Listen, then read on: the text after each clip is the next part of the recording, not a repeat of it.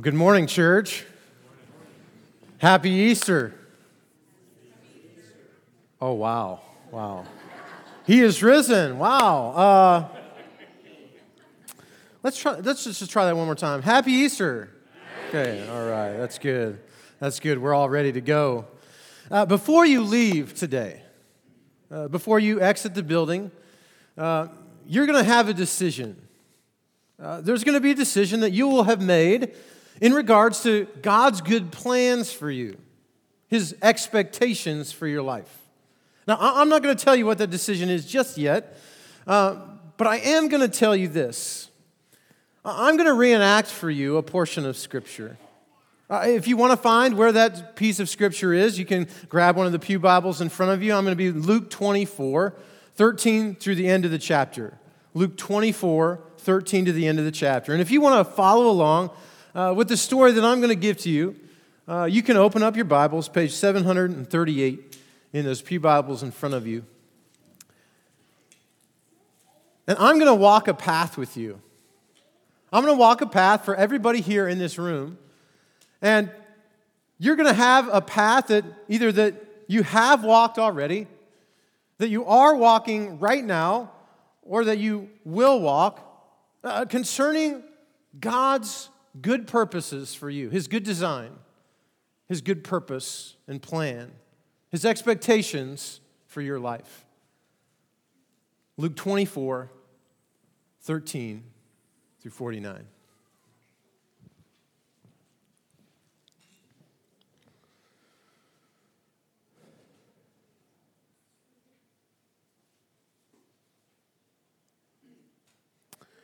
Whew. Man, am I tired. I think I baptized 300 people today. 300 people. I mean, the early reports are beginning to come in, and, and some people say that there has been 3,000 people baptized today. 3,000 people. Now, I, I don't know where you come from, but where I come from, there are towns smaller than that. 3,000 people. Man, that pre- Peter, he can really preach. It was amazing. 3,000 people. I was baptizing one right after another. It was incredible. Oh, I, I forgot to tell you who I am. Uh, my name is Cleopas. Now, if you know anything about the Greek, Cleopas in the Greek means extremely bright one. You're not buying it, huh? But you would, right? All right, all right. Enough about me. Did I get to tell you that I baptized 300 people today? Uh, 300 people. And it was incredible. I mean, everybody was there. There was, uh, there was people from every tribe and nationality, every language and people group were there in one spot, and, and they were all responding to the good news about Jesus. They, they were all responding to this message that, that he had risen and that he had good news and a good plan for them. They were responding, and we, we got to be there. It was absolutely incredible. It was one of those red letter days. Uh, it was one of those days you mark on your calendar, and every time it comes around, uh, you just look at the calendar and you go, That was the day. That was the day I got to baptize 300 people. It was absolutely incredible. But can I tell you,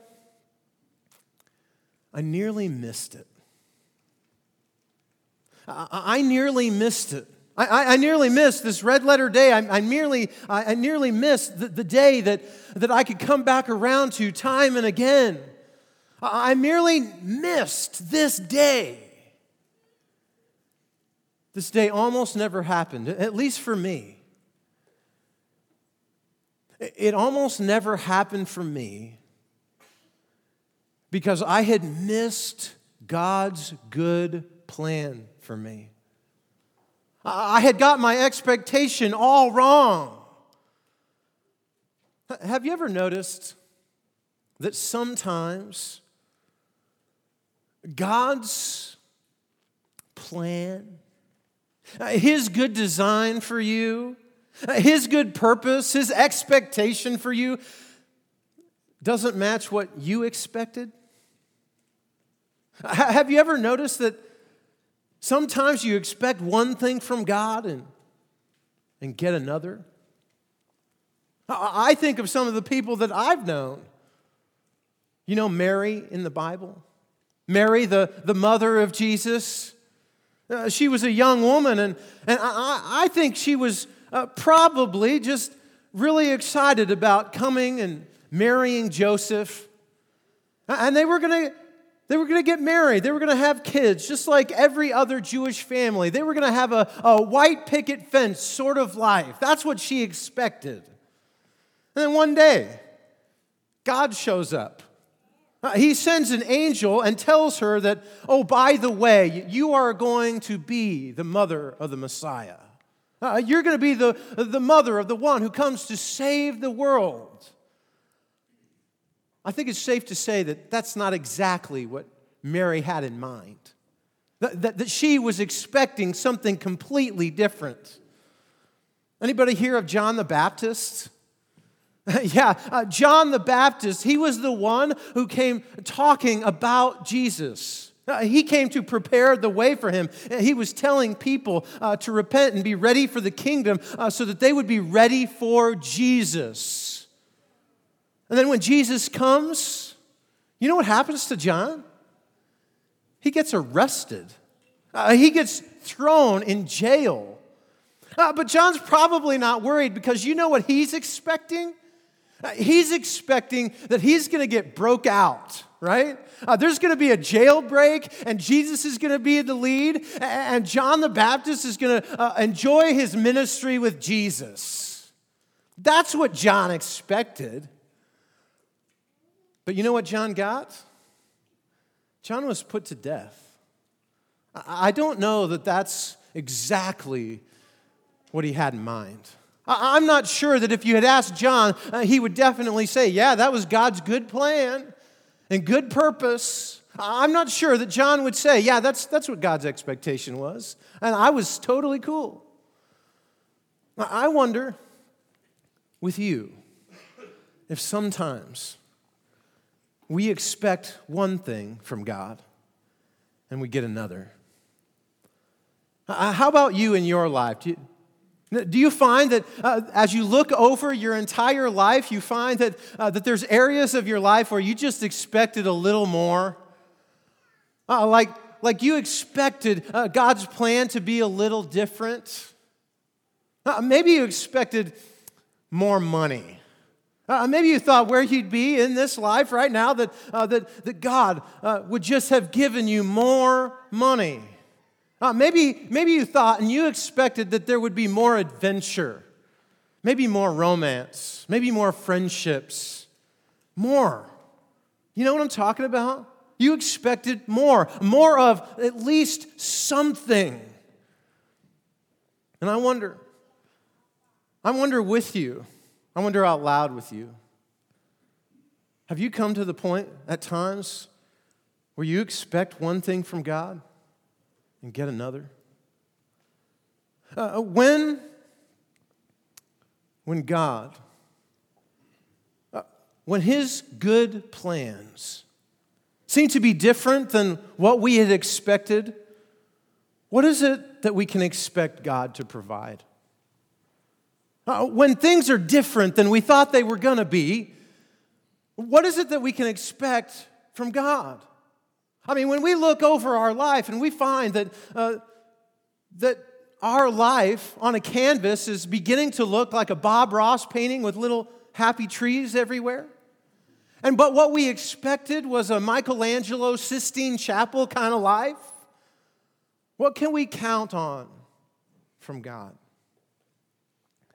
I've had some experience with God's expectations. I've had some experience with, with God molding and shaping, shattering my expectations. Now, I'm going to suggest to you that God will clarify his plan and he will correct your expectations.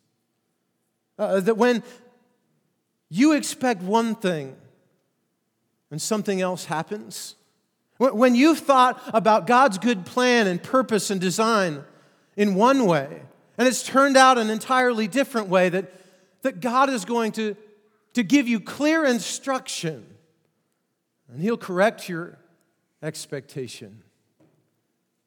All of that happened for me on a walk. Uh, it happened on a walk, and, and God clarified who He was, clarified His plan, and gave me correction in regards to the expectations that I had of His plan. It all started on the first day of the week. Uh, now, for you all, first day of the week, that's Sunday. And my friend and I, his name was Abacus, uh, Abacus and I were, were walking, uh, and we were walking from Jerusalem to Emmaus. It's a seven mile hike. And we had just left Jerusalem. Now, on a good day, uh, you can make the seven mile hike in about mm, two or three hours. But that day wasn't a good day. That day wasn't a good day because we had serious questions. We had serious questions about God's good plan. You see, our expectations were wrong. We had left Jerusalem because the Passover had just happened.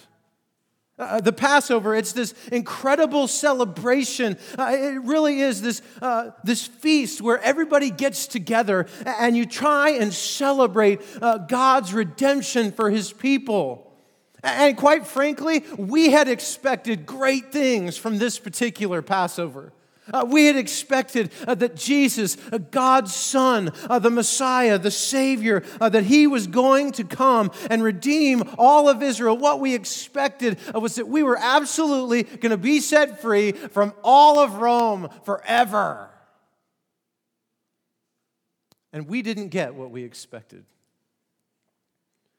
Instead, they took Jesus all the, the chief priests and the rulers, they would hand him over. And he was beaten. He was spat upon. He was mocked. And he was crucified. Crucified. Like, like dead.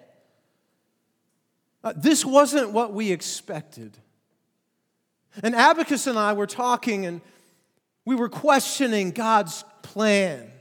Uh, we were questioning his, his expectations in all of this. How could this be? Why was this? And the gentleman decided to join our tandem. What you talking about? What are we talking about? I mean, are you serious? I, what, have you had your head in the sand? I mean, this is what I was thinking. Uh, what are we talking about? Uh, everybody's talking about one thing. There's no way that everybody is not talking about the crucifixion that happened uh, just a, a little bit ago, a couple of days. Everybody's talking about one thing. How is it that I get the one guy in all of Jerusalem that doesn't know what's going on? I mean, I, am thinking kind of like, uh, What's going on? What are you talking about? I was thinking, everybody knows what Fox News is going to cover when the Republicans win the White House. And this guy happens to be with me, and he wants to know what's going on. But I was nice, sorta. I looked at him and I said, Well, have you, have you not heard all that has been going on in Jerusalem over these past many days? And he looks at me and he says, Like what? What things? What's been going on? And I was like, About Jesus. Uh, about Jesus of Nazareth. I mean, he was, he was a prophet from God who was, who was powerful in word and deed before God and every man. Uh, didn't you hear about him? Uh, we had expected that he was the one. Uh, we had it, that this was God's plan, that he was God's Messiah, our Savior, uh, that he was going to free us. That Jesus? And he looks at me and he says something that I couldn't believe. He says to me, Cleopas, you remember the, the one whose name he would like to mean extremely bright? This guy, this stranger, this clueless man who's had his head in the sand and doesn't know what's going on in Jerusalem, he looks at me and you know what he says? You're not too bright, are you? And then he goes forward. And right there on the side of the road, he begins to recite scripture. He said, Are you so dim witted that you didn't understand what the prophets were saying about the one who was to come? Were, were you so stupid that you didn't understand? All the prophets said that he has to come, and he has to suffer, and he has to die. It's necessary. He had to do it. And he began to open up the scriptures right there on the side of the road. And he started in Genesis. And then he went to Deuteronomy and the Psalms and all the prophets. And he went through Isaiah and Ezekiel and Jeremiah and Zechariah. And he went all through. And he said, Look, this is God's good plan. And right there, right there on the side of the road, he was showing us that our, our expectations were wrong. And that even if we couldn't see it, God always had a plan in place. But it wasn't just that. It wasn't just that, that moment where, where he, he clarified for us what God's plan was and, and corrected our expectation. It was the aha moment. Have you had an aha moment? You see, an aha moment is when uh, God, acting how God does, allows us to see what we could never see before. And, Abacus and I, uh, we were hearing all of this, and, and something was burning inside of us. It was an aha moment. He was correcting our expectations, he was clarifying God's plan. But on this walk, there was another aha. It wasn't just about uh, the correction of expectation that he was going to give us in the past, it was a correction of his plan for us in the future. It was getting cooler. The day was, the day was getting longer. Uh, we were coming closer and closer to the town of Emmaus. And as we approached, we said, we're going to pull over and get something to eat. Abacus and I go to, to a little place that we knew that we could get something to eat. And, and our friend, this stranger that happened to be with us, that had stirred something in regards to God's plan inside of us, he, he was just going to keep going. And we said, hey, hey, come on back. Come on. Uh, there's nothing good going to come down there. Why, why don't you join us? Join us for dinner. Come on. And so he did. He came and he sat with us. Now, it's a little odd. If you had been there, you would have seen how odd it was. You see, normally, if I ask you to come to dinner with me, I'm the host and you're my guest. But when this guy sat down, when he sat down with us and he began to, to eat with us, he acted like he was the host and we were the guests. You see, he was the one that, that would take the bread and he began to break it. And, and, and it, he took it, and when he gave us the bread, it was an aha. You see, our eyes couldn't have seen it for six, seven miles. Our feet had walked next to him for six or seven miles. For hours, we had, had listened. We had uh, come back and forth in regards to uh, God's plan and his good expectations. But we couldn't have seen it. He handed us the bread, and it was Jesus. Uh, it was Jesus, people. Uh, I mean, he was alive. He was right there, right there in front of us. Oh, uh, we, were, we were walking next to Jesus. He was alive. Uh, the women weren't lying at all. Uh, they had gone to the tomb earlier and it was empty. And we didn't believe them. We thought, ah, yeah, but there's no body and there's no blood trail. There was nothing. And there he was. And just as quickly as he appeared, he disappeared. Now, I'm going to tell you a little known fact. You can tuck this away. Abacus and I, we own the world record for the 10,000 meters. Because when we found out that it was Jesus, uh, we got on our horse and we ran. I mean, I'm talking running full out uh, in, in full sweat. We, we were running just as fast as we could all the way back to Jerusalem. Everybody had to know about this. Uh, the disciples had to hear. Uh, we needed to tell them Jesus was alive. The women were right. He was alive. when we got back to Jerusalem, we met with everybody and we were trying to say, hey, look, look, look, he, he, he is alive. I mean, he, he told us about the scriptures. Uh, he clarified uh, his plan. He gave us a new set of correct expectations. And Jesus again appeared to us. And we got to, to eat with him. And again, he opened up the scriptures and he clarified again his, his plan. And he corrected our expectation. And then he said, Repentance and forgiveness will be preached. And right then, we knew that this walk, this walk had clarified our plan for what God was going to do with us in the future. We were going to be we were going to be the ones that would ask others to come and follow him. Did I tell you that I got to baptize 300 people?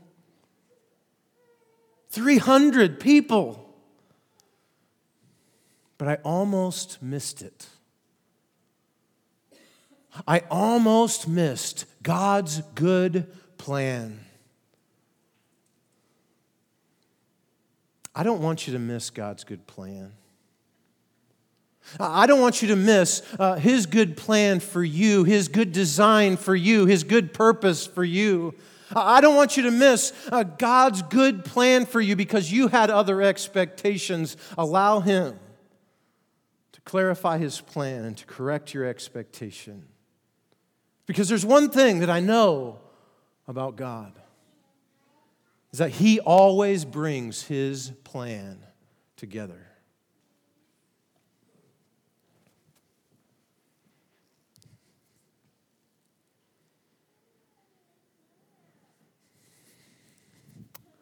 Some of you know exactly what that's like, don't you?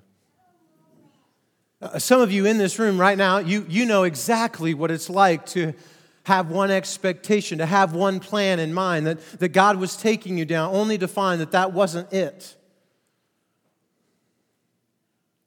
Some of you know exactly what it's like to, uh, to point your face in the direction of Emmaus and say, God is dead.